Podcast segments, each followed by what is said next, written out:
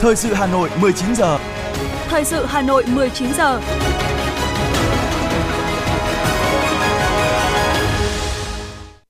Kính chào quý vị và các bạn. Bây giờ là chương trình thời sự của Đài Phát thanh Truyền hình Hà Nội. Chương trình tối nay, thứ bảy, ngày 14 tháng 10 có những nội dung chính ngay sau đây. Tổng Bí thư tiếp xúc cử tri Hà Nội trước kỳ họp thứ 6 Quốc hội khóa 15. Thủ tướng Chính phủ Phạm Minh Chính dự lễ trao giải chung kết cuộc thi Phụ nữ khởi nghiệp phát huy tài nguyên bản địa.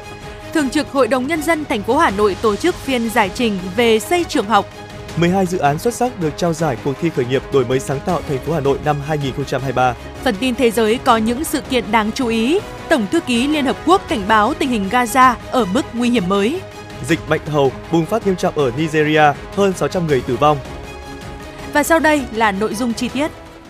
Thưa quý vị và các bạn, thực hiện chương trình tiếp xúc cử tri trước kỳ họp thứ 6, sáng nay, Tổng Bí thư Nguyễn Phú Trọng cùng các đại biểu Quốc hội, đơn vị bầu cử số 1 có buổi tiếp xúc cử tri 3 quận Đống Đa, Hai Bà Trưng, Ba Đình, thông báo dự kiến chương trình kỳ họp và trả lời ý kiến, kiến nghị của cử tri gửi tới kỳ họp. Dự buổi tiếp xúc cử tri có Phó Bí thư Thường trực Thành ủy Nguyễn Thị Tuyến, Chủ tịch Hội đồng nhân dân thành phố, Phó trưởng đoàn đại biểu Quốc hội thành phố Nguyễn Ngọc Tuấn cùng đại diện các sở ban ngành thành phố, ghi nhận của phóng viên Thanh Duyên.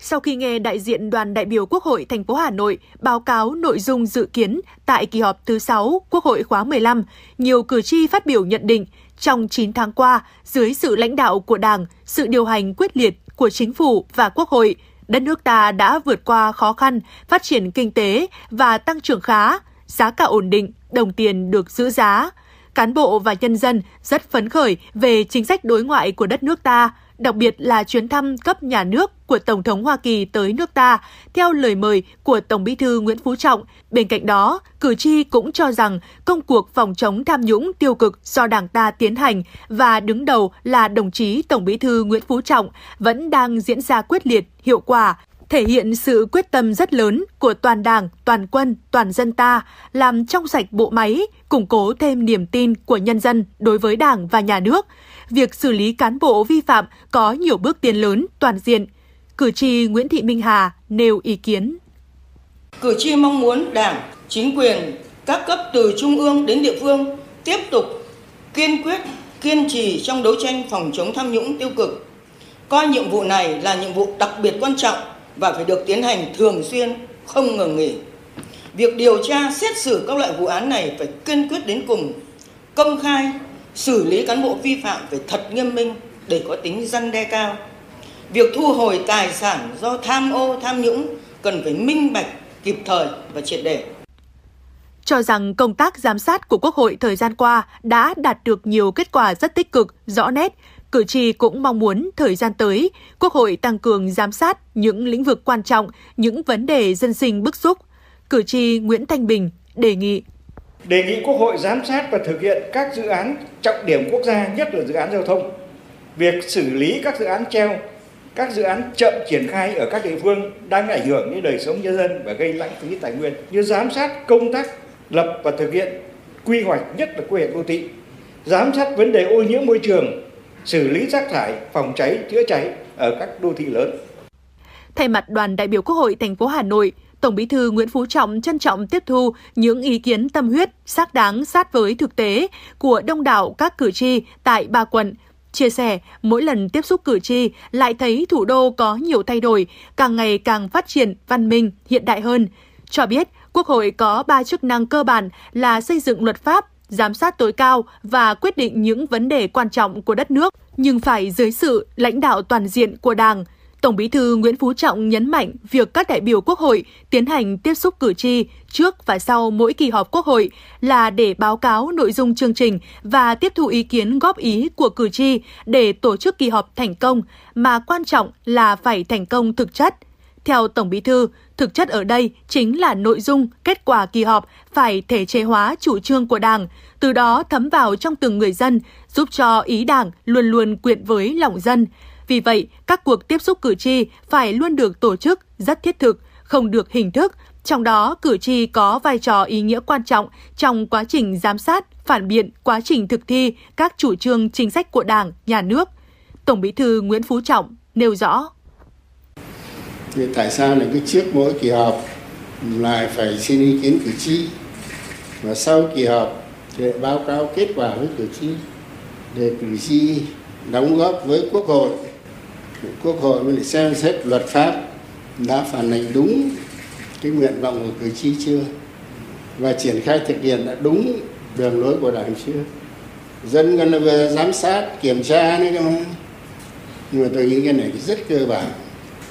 Tôi cảm thấy nhiều nơi chưa nắm chắc. Và tất cả cái này được quy định ở trong pháp luật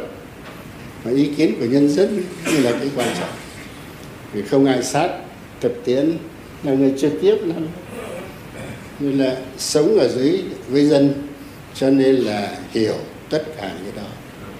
Đề ra chủ trương đường lối chính sách phải là hợp lòng dân, phù hợp với thực tế khách quan. Và phải có được kết quả cụ thể, thì lúc bây giờ mới gọi là thành công tốt đẹp. Ý tôi muốn nói là nó sâu sắc ở cái chỗ, nội dung nó phải thấm được vào trong từng người chúng ta và chúng ta lại có trách nhiệm đóng góp trở lại với những cái dự kiến mà đảng nhà nước và chính phủ định làm sắp tới. Như thế là ý đảng luôn luôn quyện lòng dân. Thông tin thêm với cử tri một số kết quả quan trọng về chính trị, kinh tế, xã hội, nhất là công tác đối ngoại vừa qua, Tổng Bí thư Nguyễn Phú Trọng khẳng định quan điểm đường lối đối ngoại nhất quán và phong cách ngoại giao cây tre, gốc vững chắc nhưng thân mềm dẻo, có tình, có lý, có trước, có sau của Đảng, Nhà nước và nhân dân ta khẳng định tất cả các ý kiến cử tri sẽ được đoàn đại biểu báo cáo với Quốc hội, nêu ý kiến tại nghị trường cũng như đề nghị các cơ quan có thẩm quyền giải quyết, trả lời để báo cáo lại với cử tri. Tổng Bí thư Nguyễn Phú Trọng chúc cử tri và nhân dân thủ đô tiếp tục đoàn kết, tích cực đóng góp xây dựng Hà Nội xứng đáng là thủ đô của Việt Nam anh hùng với truyền thống nghìn năm lịch sử. Thưa quý vị và các bạn, xin chuyển sang những sự kiện nổi bật. Sáng nay tại Hà Nội, Trung ương Hội Liên hiệp Phụ nữ Việt Nam tổ chức lễ trao giải chung kết cuộc thi Phụ nữ khởi nghiệp phát huy tài nguyên bản địa. Phát biểu tại sự kiện, Thủ tướng Phạm Minh Chính nhiệt liệt chúc mừng, biểu dương 33 dự án tham gia vòng chung kết toàn quốc năm 2023 và các tác giả dự án được giải của cuộc thi. Ghi nhận, đánh giá cao Hội Liên hiệp Phụ nữ Việt Nam đã triển khai hiệu quả đề án hỗ trợ phụ nữ khởi nghiệp với nhiều đổi mới, sáng tạo, đóng góp quan trọng vào phong trào khởi nghiệp, mục tiêu bình đẳng giới quốc gia và sự phát triển nhanh, toàn diện, bền vững của đất nước – Thủ tướng đánh giá cao sáng kiến của Hội Liên hiệp Phụ nữ Việt Nam đã lựa chọn chủ đề cuộc thi năm 2023 là Phụ nữ khởi nghiệp, phát huy tài nguyên bản địa, không chỉ thúc đẩy khởi nghiệp mà còn bảo tồn văn hóa truyền thống, tạo ra các sản phẩm, dịch vụ làm gia tăng giá trị tài nguyên bản địa, giảm thiểu tác động môi trường, mang lại cơ hội việc làm cho cộng đồng địa phương. Qua đây, Thủ tướng cũng biểu dương sự hưởng ứng tích cực, hỗ trợ, đồng hành của các chuyên gia, các nhà khoa học và các tổ chức kinh tế, doanh nghiệp, ngân hàng đối với phong trào hoạt động hết sức ý nghĩa này – đây là một nghĩa cử tốt đẹp, thể hiện sự vào cuộc mạnh mẽ của cả xã hội đối với việc nâng cao quyền năng kinh tế cho phụ nữ. Văn phòng đoàn đại biểu Quốc hội và Hội đồng nhân dân thành phố Hà Nội cho biết, ngày 17 tháng 10 tới đây, Thường trực Hội đồng nhân dân thành phố Hà Nội sẽ tổ chức phiên giải trình về công tác xây dựng trường công lập đạt chuẩn quốc gia và việc đầu tư cải tạo xây mới trường mầm non, trường phổ thông của thành phố Hà Nội. Phiên giải trình nhằm mục đích giám sát, đánh giá thực trạng công tác xây dựng trường công lập đạt chuẩn quốc gia và việc đầu tư cải tạo, xây mới trường mầm non, trường phổ thông của thành phố Hà Nội phát hiện, làm rõ những tồn tại, hạn chế bất cập và những khó khăn vướng mắc liên quan, xác định nguyên nhân, trách nhiệm của các cấp, ngành, đơn vị. Trên cơ sở đó, đề xuất kiến nghị giải pháp đối với các cơ quan có thẩm quyền để tháo gỡ khó khăn, vướng mắc trong thời gian tới. Tại phiên giải trình, đại biểu Hội đồng Nhân dân thành phố sẽ nghe báo cáo cụ thể về một số nội dung như thực trạng quy mô, cơ sở vật chất, trang thiết bị giáo dục đào tạo của từng cấp học, quy mô học sinh các bậc học, số lượng, tỷ lệ các bậc học trên địa bàn thành phố, đáp ứng chất lượng thiết bị dạy học, kết quả thực hiện chương trình kiên cố hóa trường lớp học tại các trường mầm non, trường phổ thông công lập trên địa bàn – công tác lãnh đạo, chỉ đạo và kết quả xây dựng công nhận trường chuẩn quốc gia các cấp học của thành phố đến tháng 9 năm 2023, việc thực hiện kế hoạch đầu tư công trung hạn trong việc xây dựng, cải tạo trường học công lập để đủ điều kiện đạt chuẩn quốc gia trong giai đoạn 2022-2025 và các năm tiếp theo. Theo kế hoạch, đối tượng giải trình gồm lãnh đạo Ủy ban nhân dân thành phố, thủ trưởng, giám đốc các sở giáo dục và đào tạo, kế hoạch và đầu tư, xây dựng, quy hoạch kiến trúc, tài nguyên và môi trường, tài chính, nội vụ, công an thành phố, chủ tịch Ủy ban nhân dân các quận, huyện, thị xã.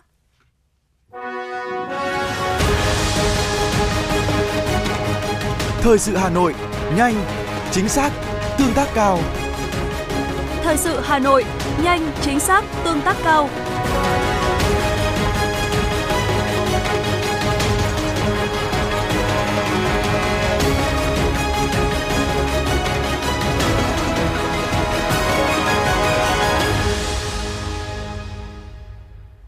Thưa quý vị và các bạn, hấp dẫn, lôi cuốn, thông tin đa chiều, cập nhật mọi mặt của đời sống chính trị, kinh tế, văn hóa, xã hội và đời sống người dân thủ đô. Đó là những điều mà khán thính giả nhận định về các chương trình của Đài Hà Nội, trong đó có phát thanh. Ngày hôm nay, ngày 14 tháng 10, Đài Hà Nội kỷ niệm 69 năm ngày thành lập 14 tháng 10 năm 1954, 14 tháng 10 năm 2023. 69 năm xây dựng và trưởng thành, từ một trạm truyền thanh hoạt động sau 4 ngày thủ đô trở về với quân và dân ta, Đài Hà Nội giờ đã trở thành một tổ hợp truyền thông đa phương tiện, luôn nỗ lực đáp ứng nhu cầu thông tin của khán thính giả.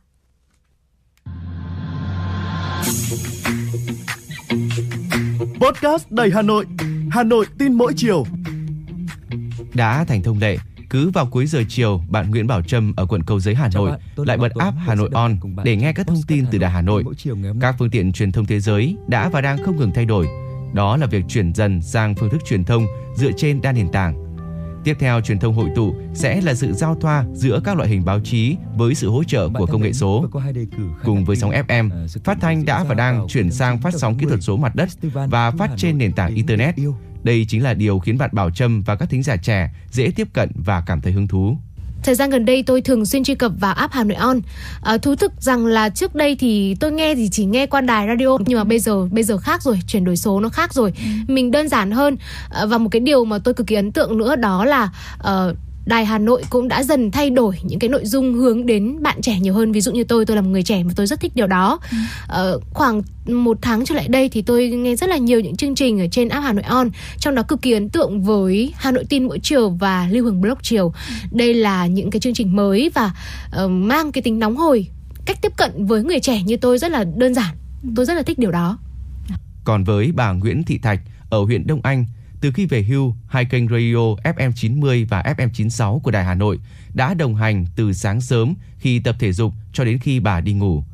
Hai kênh phát thanh đang liên tục đổi mới, trở thành các kênh chuyên biệt về tin tức, giao thông, thời tiết, âm nhạc và giải trí, rất gần gũi với người dân, khiến bà Thạch rất yêu thích.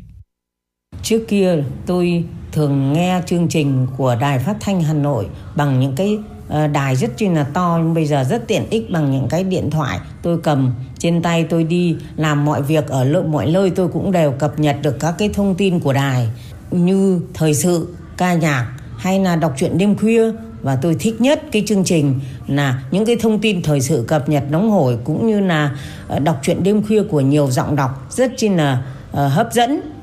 sự phong phú về nội dung, hiện đại về cách thể hiện trên sóng phát thanh đang ngày càng kéo thính giả đến gần hơn với loại hình báo chí phát thanh, nhất là những học sinh sinh viên và những người đang sử dụng phương tiện ô tô. Đây cũng chính là động lực để những người thực hiện chương trình làm tốt hơn nữa để phục vụ thính giả. Nhà báo Đinh Trà My, Phó Giám đốc Trung tâm Phát thanh Đài Phát thanh Truyền hình Hà Nội cho biết. À, bây giờ thì uh, quý thính giả không uh, phải uh, nghe uh, duy nhất phát thanh ở trên đài radio mà các bạn có thể uh, nghe ở trên uh, app Hà Nội On này uh, trên điện thoại này trên website này. Uh, ngay cả khi mà di chuyển ở trên uh, trong thành phố thì có thể nghe qua cái đài ở trên xe ô tô. Thì uh, chúng tôi cũng rất là mong muốn là uh, cái kênh phát thanh của mình sẽ gần gũi hơn với cả đông đảo thính giả uh, và trở thành một người bạn đồng hành uh, tin cậy thân thuộc. Và chắc chắn là chúng tôi sẽ uh, làm tốt hơn nữa đáp ứng được mong muốn của mọi người. Trải qua 69 năm xây dựng và trưởng thành, mỗi bước phát triển của Đài Phát thanh và Truyền hình Hà Nội đều gắn liền với những giai đoạn lịch sử của thủ đô và đất nước. Từ một trạm truyền thanh ở Hồ Hoàn Kiếm, chính thức hoạt động sau 4 ngày thủ đô sạch bóng thực dân xâm lược. Với những hoạt động nghiệp vụ đầu tiên là thông báo 8 điều chỉ thị của chính phủ Việt Nam Dân Chủ Cộng Hòa đối với vùng mới giải phóng và 10 điều kỷ luật đối với các cán bộ nhân viên chính phủ khi vào tiếp quản thủ đô Tiếp đến là những âm thanh thể hiện bản lĩnh tiếng nói Hà Nội luôn vang vọng trên khắp các phố phường trong những năm tháng vừa sản xuất, vừa chiến đấu ngoan cường của quân và dân thủ đô Hà Nội. 69 năm qua, Đài Hà Nội đã thực sự là cơ quan tuyên truyền của Đảng bộ, chính quyền, là tiếng nói của nhân dân thủ đô. Đài Hà Nội cũng đang dần trở thành nhà sản xuất các sự kiện âm nhạc giải trí hàng đầu của thủ đô, đồng thời phát hành các sản phẩm văn hóa nghệ thuật giải trí trên các ứng dụng toàn cầu như Spotify, Apple Music và bắt kịp xu hướng thói quen của công chúng hiện đại. Để tiếp tục ghi dấu trong lòng khán thính giả, hơn 600 cán bộ phóng viên, biên tập viên, kỹ thuật viên của Đài Hà Nội đang cùng chung sức xây dựng đài thành một tổ hợp truyền thông đa phương tiện của thủ đô, một cơ quan báo chí bản sắc, uy tín, thiết thực vì sự phát triển của Hà Nội và cả nước.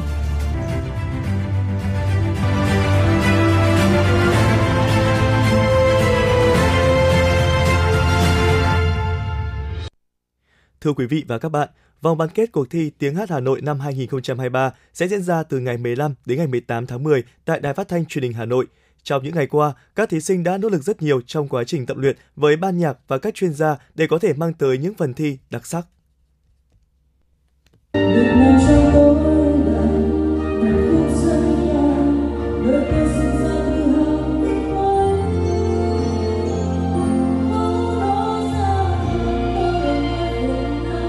Lần đầu tham gia một cuộc thi âm nhạc lớn, thí sinh Nguyễn Thị Ngọc Linh, số báo danh 208, dòng nhạc nhẹ, không giấu được sự lo lắng trước đêm thi bán kết. Với ca khúc chủ đề tự chọn, thí sinh Nguyễn Thị Ngọc Linh lựa chọn ca khúc Việt Nam trong tôi là, sáng tác bởi nữ ca sĩ Yến Lê để thể hiện lòng yêu nước của thế hệ trẻ. Với ca khúc chủ đề về Hà Nội, Hà Nội nơi tôi tìm về, sáng tác nhạc sĩ Lê Thành Trung là ca khúc mà thí sinh Nguyễn Thị Ngọc Linh sẽ trình diễn trong vòng bán kết sắp tới. Dù chưa có nhiều kinh nghiệm chinh chiến tại các cuộc thi âm nhạc, thế nhưng qua sự hướng dẫn của nghệ sĩ ưu tú Hà Thủy cũng như sự hỗ trợ của ban nhạc, thí sinh Nguyễn Thị Ngọc Linh đã dần cải thiện được kỹ năng thanh nhạc và trình diễn để có thể đem tới tiết mục dự thi chất lượng nhất. Thực sự là càng gần bán kết thì cái tâm lý của em nó cũng hơi có một chút áp lực và những ngày gần đây thì sức khỏe cũng không được tốt cho nên là em cũng đang phải à, dừng việc tập bài lại. Nhưng mà em à, hy vọng là em sẽ dành được đủ cảm xúc và uh, có thể gọi là thật sự thoải mái trong cái đêm thi hôm đó. Về uh, sự hỗ trợ của các giảng viên thanh nhạc cũng như là uh, của các anh chị thì uh, nó cho em một cái tư duy mới về bài hát của em. Và cho em rất là nhiều lời khuyên khi mà trong cái quá trình tập bài ở nhà. Và em cũng vỡ ra được rất nhiều điều khi mà làm việc với uh, cô Hà Thủy khi mà được uh, bên nhạc làm cho một bản phối mới rất là hay thì em cũng rất là cảm ơn các uh, anh chị đã lao động rất là chăm chỉ để có thể giúp đỡ bọn em trong quá trình đi thi.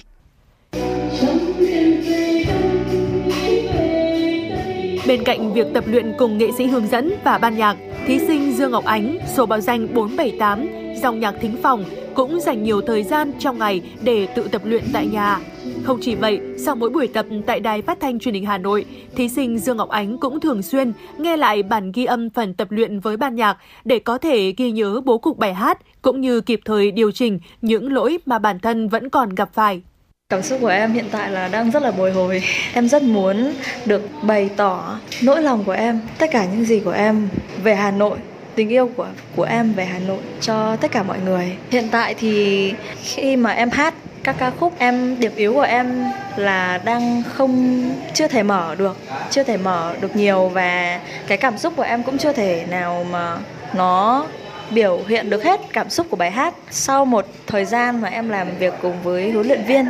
em cũng đã cố gắng để có thể thể hiện được hết tinh thần của bài hát. Cũng giống như nhiều bạn thí sinh khác thí sinh Nguyễn Văn Thi, số báo danh 015, dòng nhạc thính phòng cũng có cho mình tâm trạng hồi hộp và lo lắng khi vòng bán kết đang cận kề. Lần đầu tiên được tập luyện và trình diễn với ban nhạc sống, thí sinh Nguyễn Văn Thi không tránh khỏi những sự bỡ ngỡ. Đây là lần đầu tiên mình được à, hát với ban nhạc sống, nên là cũng đang mọi thứ đang rất là mới mẻ với mình. Và cũng đang à, tìm cách tiếp cận và thích ứng dần. Nhưng mà quả thật là khi được à, làm việc chuyên nghiệp như này thì mình cảm giác là uh, mình được sống với âm nhạc thật sự là rất là vui và uh, cũng rất là cảm ơn uh, ban tổ chức đã uh, cho cơ thi cơ hội được vào đến vòng bán kết này. Yêu từ giọt sương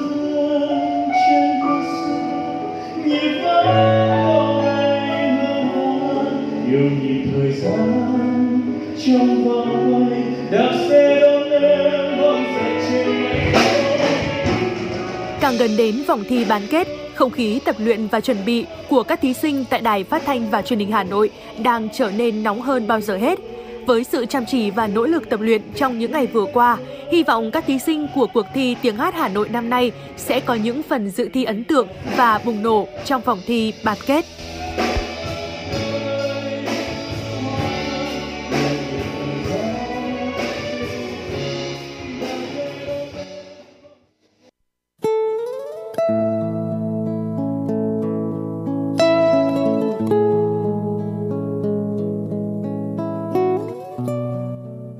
Thi có bề dày truyền thống gần 30 năm. Một khởi đầu của các diva làng nhạc Việt. Là bệ phóng cho nhiều tài năng âm nhạc.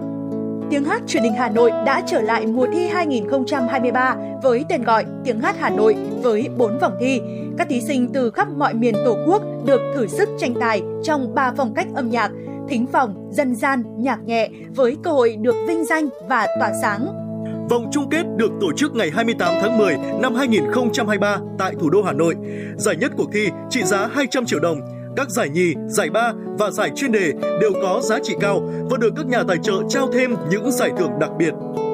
Tiếng hát Hà Nội 2023, một cuộc thi, một cơ hội so tài và tỏa sáng. Tiếng hát Hà Nội, chấp cánh cho các tài năng. Trân trọng cảm ơn tập đoàn Vingroup và các công ty thành viên đã đồng hành cùng chương trình.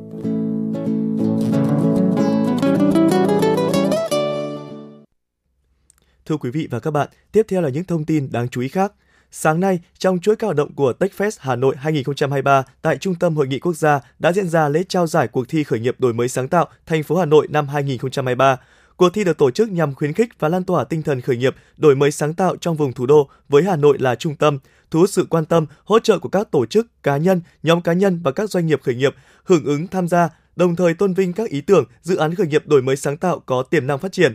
Cuộc thi năm nay có 45 hồ sơ tham gia dự thi, ban giám khảo đã chấm điểm và chọn ra 12 dự án xuất sắc nhất lọt vào vòng chung kết. Trong đó có 11 dự án của 11 tập thể và một dự án của cá nhân. Các dự án ý tưởng tham gia cuộc thi năm nay thuộc nhiều lĩnh vực khác nhau như công nghệ thông tin, công nghệ tài chính, công nghệ ứng dụng trí tuệ nhân tạo AI, chế biến thực phẩm, dự án cộng đồng xã hội, sản phẩm thân thiện với môi trường. Ban giám khảo đã quyết định trao một giải nhất, ba giải nhì, ba giải ba và năm giải khuyến khích. Hôm nay tại trường Cao đẳng Điện tử Điện lạnh Hà Nội, Sở Lao động Thương binh và Xã hội Hà Nội và Ủy ban Nhân dân quận Cầu Giấy đã tổ chức Ngày hội Việc làm và Tư vấn hướng nghiệp quận Cầu Giấy năm 2023. Ngày hội có sự tham gia của 48 đơn vị, doanh nghiệp với 2.920 chỉ tiêu tuyển dụng, tuyển sinh, xuất khẩu lao động. Ngày hội Việc làm và Tư vấn hướng nghiệp quận Cầu Giấy năm 2023 tập trung chủ yếu vào nhóm từ 18 đến 25 tuổi, chiếm 41,6%, và nhóm tuổi từ 26 đến 35 tuổi chiếm 33,7%, còn lại là nhu cầu tuyển lao động ở nhóm tuổi từ 35 trở lên với 721 chỉ tiêu. Việc tổ chức Ngày hội Việc làm cũng là dịp giúp học sinh, sinh viên được tiếp xúc phỏng vấn trực tiếp với các nhà tuyển dụng theo trình độ và nguyện vọng bản thân, từ đó sớm có được việc làm, thu nhập ổn định, góp phần vào sự phát triển kinh tế gia đình. Công ty cổ phần vận tải đường sắt Hà Nội Harako dự kiến ngày 20 tháng 10 tới, ngành đường sắt sẽ chính thức khai trương đôi tàu chất lượng cao SE19, SE20 giữa Hà Nội Đà Nẵng nhằm đáp ứng nhu cầu ngày càng cao của khách du lịch trong nước và quốc tế về chất lượng phương tiện và dịch vụ. Về chính sách giá vé, công ty cổ phần vận tải đường sắt Hà Nội cho biết vẫn giữ nguyên giá vé như hiện nay. Về dịch vụ trên tàu, hành khách muốn đặt các sản phẩm vùng miền mà đoàn tàu đi qua hoặc các sản phẩm trên tàu phục vụ trong suốt hành trình, hành khách có thể dùng điện thoại thông minh quét mã QR để truy cập vào đường link của trang web bán hàng. Trên trang này, hành khách thoải mái lựa chọn đặc sản vùng miền mong muốn để thưởng thức ngay trên tàu hoặc mang về làm quà. Sáng nay, Thành đoàn Hội Liên hiệp Thanh niên thành phố Hà Nội đã tổ chức Ngày hội Thanh niên với văn hóa giao thông và chùm hoạt động Tuổi trẻ thủ đô tham gia tuyên truyền giữ gìn trật tự an toàn giao thông năm 2023. Tại chương trình, Thành đoàn Hội Liên hiệp Thanh niên Việt Nam thành phố Hà Nội đã ra mắt các đội thanh niên tình nguyện tham gia bảo đảm trật tự an toàn giao thông, cứu hộ cứu nạn cấp thành phố. Cùng với lễ phát động cấp thành phố, 7 địa bàn Cầu Giấy, Thanh Xuân, Đống Đa, Hà Đông, Sóc Sơn, Đông Anh, Trường Mỹ và 100% cơ sở đoàn khối địa bàn dân cư, ngày hôm nay cũng tổ chức các chương trình, hoạt động, trang bị kiến thức cho đoàn viên thanh niên, những kỹ năng về an toàn giao thông, tổ chức các cuộc thi vẽ tranh của thiếu nhi, thi tìm hiểu dưới hình thức sân khấu hóa và dùng chuông vàng, tổ chức các đoàn xe tuyên truyền về giao thông xanh khoảng 14 giờ 50 phút chiều nay, tại khu vực ngã tư ô chợ dừa xuất hiện đám khói lớn bao trùm khu dân cư, gây chú ý với người dân đi đường. Thấy vậy, người dân đã thông báo sự cố cho trung tâm chỉ huy công an thành phố. Nhận được tin báo, công an quận Đống Đa nhanh chóng xác định sự cố cháy xảy ra tại ngôi nhà nằm sâu ở ngõ 65 ô chợ dừa, phường ô chợ dừa và điều phương tiện, lực lượng tới giải quyết. Công an phường Ô Trợ Dừa đã kịp thời có mặt cùng tổ liên gia an toàn phòng cháy chữa cháy, kích hoạt hệ thống chữa cháy cơ sở, nhanh chóng dập tắt đám cháy trước khi lực lượng chuyên nghiệp có mặt. Thông tin ban đầu, đám cháy xuất phát từ khu bếp nằm trên tầng 6, ngôi nhà ở ngõ 65 Ô Trợ Dừa. Trong lúc chủ nhà đang đun nước sôi, đám cháy không gây hại về người, diện tích cháy khoảng 2 m vuông. Sáng nay, theo ứng dụng PAME, mạng lưới quan trắc môi trường không khí độc lập đầu tiên và duy nhất tại Việt Nam, phủ rộng tại 63 tỉnh thành phố của Việt Nam, chất lượng không khí tại các tỉnh thành phố trực thuộc đồng bằng Bắc Bộ phần lớn có hại cho sức khỏe, riêng huyện Hải Hậu, tỉnh Nam Định ở mức rất có hại.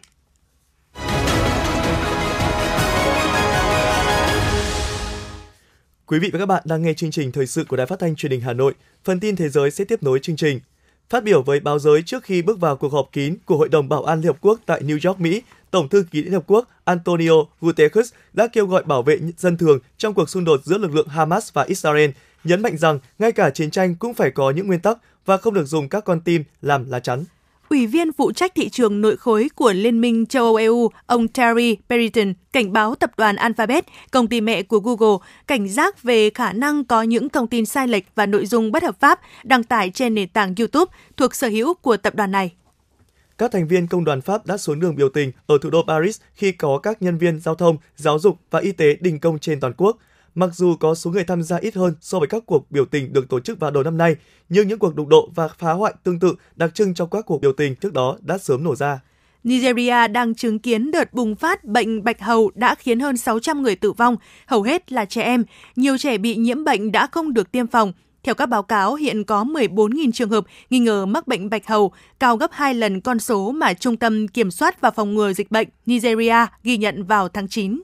Mỹ và Singapore dự định thành lập nhóm quản trị trí tuệ nhân tạo AI song phương nhằm thực hiện các cam kết AI tự nguyện của Mỹ, cũng như thiết lập bộ quy tắc đa phương tiềm năng trong lĩnh vực này.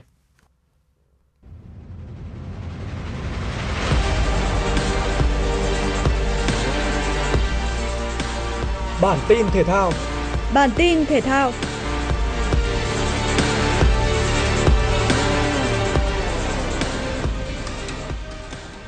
đội tuyển Việt Nam có trận giao hữu với đội tuyển Uzbekistan tại Đại Liên, Trung Quốc. Đây là một trận đấu mà hai đội thống nhất đá tập, không tính kết quả và điểm số trên bảng xếp hạng FIFA. Vì thế, huấn luyện viên Philippe Chuzier đã tạo điều kiện cho các cầu thủ trẻ vào sân. Trước đối thủ ở hơn 20 bậc trên bảng xếp hạng FIFA, đội tuyển Việt Nam dù nỗ lực nhưng không thể tạo ra khác biệt và thất bại chung cuộc 0-2. Theo dự kiến, đội tuyển Việt Nam sẽ di chuyển tới Hàn Quốc vào ngày 15 tháng 10 và có hai buổi tập tại Suwon để chuẩn bị cho trận gặp đội tuyển Hàn Quốc vào ngày 17 tháng 10. Đây là trận giao hữu cuối cùng của thầy trò huấn luyện viên Chu Jie trong tháng 10 này. Tại tứ kết đơn nữ giải cầu lông Phần Lan mở rộng, tay vợt Nguyễn Thùy Linh gặp cựu vô địch thế giới Pusala Sinduhu. Tay vợt số 1 Việt Nam khởi đầu rất tốt với những pha tấn công đa dạng và hiệu quả để giành chiến thắng 22-20 trong set 1. Sang set 2, có thời điểm Thùy Linh vươn lên dẫn trước 18-14, nhưng sau đó cô lại để đối thủ vươn lên dẫn trước 22-20 và cân bằng tỷ số một đều. Sự hưng phấn giúp tay vợt người Ấn Độ thi đấu càng ngày càng hay ở set 3 quyết định. Trong khi đó, Thùy Linh lại có phần áp lực trước những pha tấn công của đối thủ và chấp nhận thua 18-21. Thua ngược chung cuộc 1-2 đầy tiếc nuối, Nguyễn Thùy Linh dừng bước tại tứ kết đơn nữ giải cầu lông Phần Lan mở rộng 2023. Dạng sáng nay theo giờ Việt Nam, các trận đấu thuộc vòng loại Euro 2024 đã diễn ra. Tại bảng G, Bồ Đào Nha tiếp đón Slovakia trên sân nhà. Ngay trong hiệp 1, đội chủ nhà đã có hai bàn thắng dẫn trước nhờ công của Goncalo Ramos và Cristiano Ronaldo. Sang hiệp 2, Slovakia chủ động chơi tấn công nhằm tìm kiếm bàn gỡ. Phút 69, Hanko ghi bàn rút ngắn cho đội khách. Nhưng chỉ 3 phút sau đó, Ronaldo đã lập cú đúp nâng tỷ số lên 3-1. Khoảng thời gian còn lại chỉ đủ để Slovakia ghi thêm một bàn thắng nữa và chấp nhận thất bại với tỷ số 2-3. Với kết quả này, Bồ Đào Nha có 21 điểm, trong khi Slovakia chỉ có 13 điểm. Ở bảng B, đội tuyển Hà Lan đối đầu với đội tuyển Pháp. Ngay ở phút thứ 7 của trận đấu, đội tuyển Hà Lan đã phải nhận bàn thua sau pha ghi bàn của Kylian Mbappe. Sang hiệp 2, cũng chính tiền đạo người Pháp đã lập cú đúp nâng tỷ số lên 2-0 cho đội khách. Trong khoảng thời gian còn lại của trận đấu, đội tuyển Hà Lan chỉ ghi được một bàn danh dự vào phút thứ 83. Người lập công là Haman. Thắng 2-1 trước đội tuyển Hà Lan, đội tuyển Pháp nâng chuỗi trận toàn thắng ở vòng loại Euro lên 6 trận. Đài khí tượng thủy văn khu vực đồng bằng và trung du Bắc Bộ dự báo ngày mai thủ đô Hà Nội nhiều mây, có mưa vài nơi, trưa chiều giảm mây hưởng nắng, gió đông bắc cấp 2 cấp 3, nhiệt độ thấp nhất từ 22 đến 24 độ, nhiệt độ cao nhất từ 28 đến 30 độ. Quý vị các bạn vừa nghe chương trình thời sự của Đài Phát thanh Truyền hình Hà Nội, chỉ đạo nội dung Nguyễn Kim Khiêm, chỉ đạo sản xuất Nguyễn Tiến Dũng, chịu trách nhiệm tổ chức sản xuất Trà My. Chương trình do phát thanh viên Hoàng Long, Thúy Hằng cùng kỹ thuật viên Quang Ngọc thực hiện. Xin chào và hẹn gặp lại.